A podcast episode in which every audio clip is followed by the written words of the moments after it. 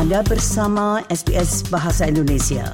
Dapatkan lebih banyak lagi cerita bagus di sbs.com.au garis miring Indonesia.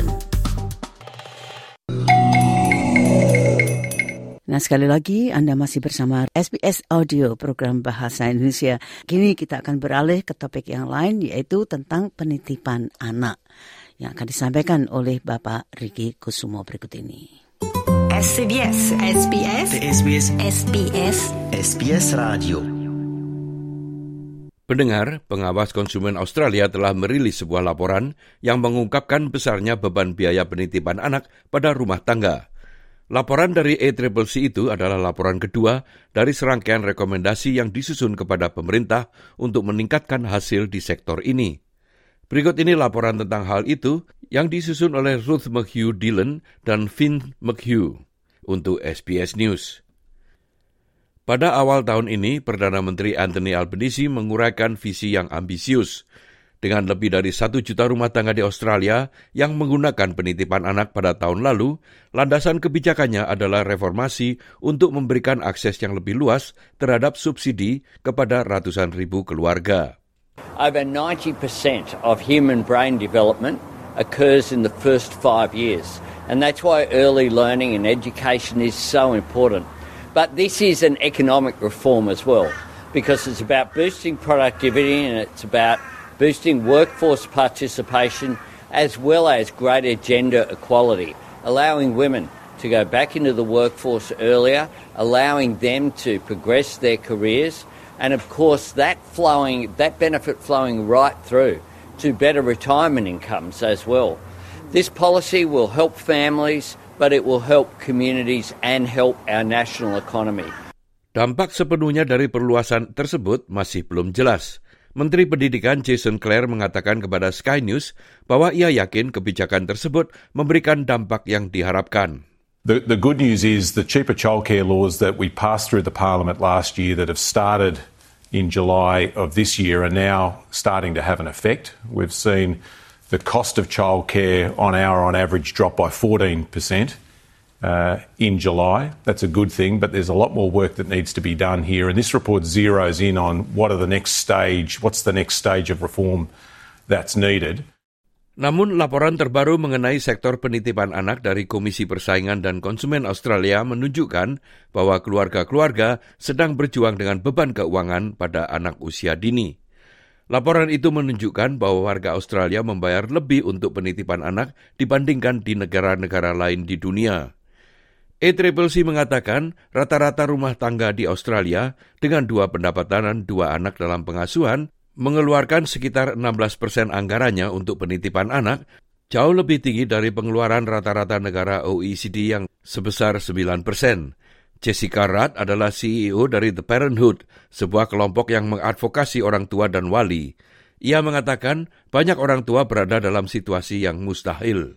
The juggle's ridiculous, um, and it's certainly not in line with the rest of the OECD. You're begging, borrowing, and stealing care where, where you can get it. You're leaning on family, you're leaning on friends, and you just feel like something's going to have to give. And that's why a lot of women decide not to go back to work because they feel like they can't even though they know that their family budget depends on it, they feel like they just can't make it work. And so therefore they slip behind in terms of their overall earnings. Jessica Rudd mengatakan bahwa beban finansial pada akhirnya kontraproduktif. We need two salaries usually in Australia to pay for life. And so it makes no sense that you have somebody who is more than capable and willing to go back into the workforce having had a child, but cannot afford a childcare place. Laporan ACCC menyerukan peraturan yang lebih besar serta subsidi langsung bagi masyarakat yang kurang terlayani dan anak-anak pribumi. Keluarga berpendapatan rendah saat ini menanggung beban terbesar dari lonjakan harga. Dengan adanya insentif, keuntungan yang berarti penyedia layanan menargetkan daerah pinggiran kota yang kaya di kota-kota besar. Dalam sebuah pernyataan, Ketua ACCC Gina Keskop-Lip mengatakan pengaturan kebijakan saat ini tidak memberikan keterjangkauan dan aksesibilitas bagi seluruh warga Australia. Laporan itu juga menyerukan agar lebih banyak informasi dibagikan secara publik kepada para orang tua dengan fokus pada penyedia layanan mana yang memberikan margin keuntungan lebih besar dengan mengorbankan orang tua dan staf pengasuh anak. Jason Clare mengatakan ia melihat manfaat dari rekomendasi tersebut. You know, the, the idea of naming and shaming providers that are just charging, you know, over the top fees makes a lot of sense to me. I, I made the point when our cheaper childcare laws came in a couple of months ago that if people were taking advantage of this just to, to jack up fees out of, out of proportion with what's happening in the economy, then there should be pressure placed on them. And here's a recommendation that does that. Misrat tidak setuju dengan menteri mengenai hal ini, namun ia mengatakan pemerintah perlu melihat gambaran yang lebih besar. What we want is holistic reform. And what's really good about this latest report from the ACCC, which is one in a series, uh, is that it's talking to, directly about um, how pricing works in early childhood education and care.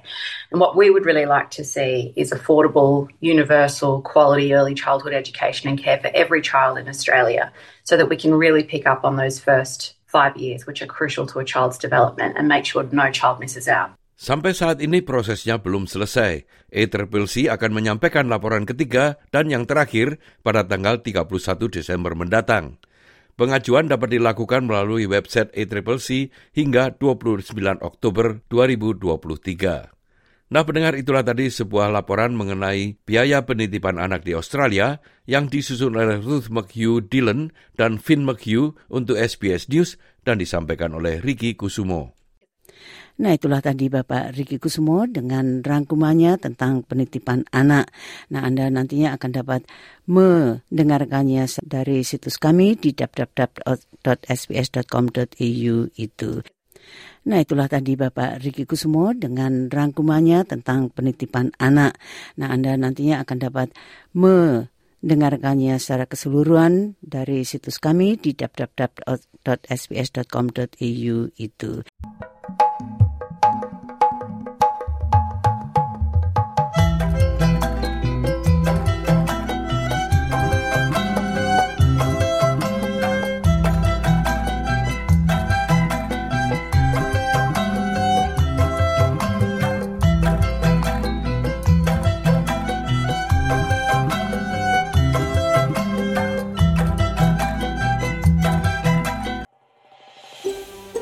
Anda ingin mendengar cerita-cerita seperti ini?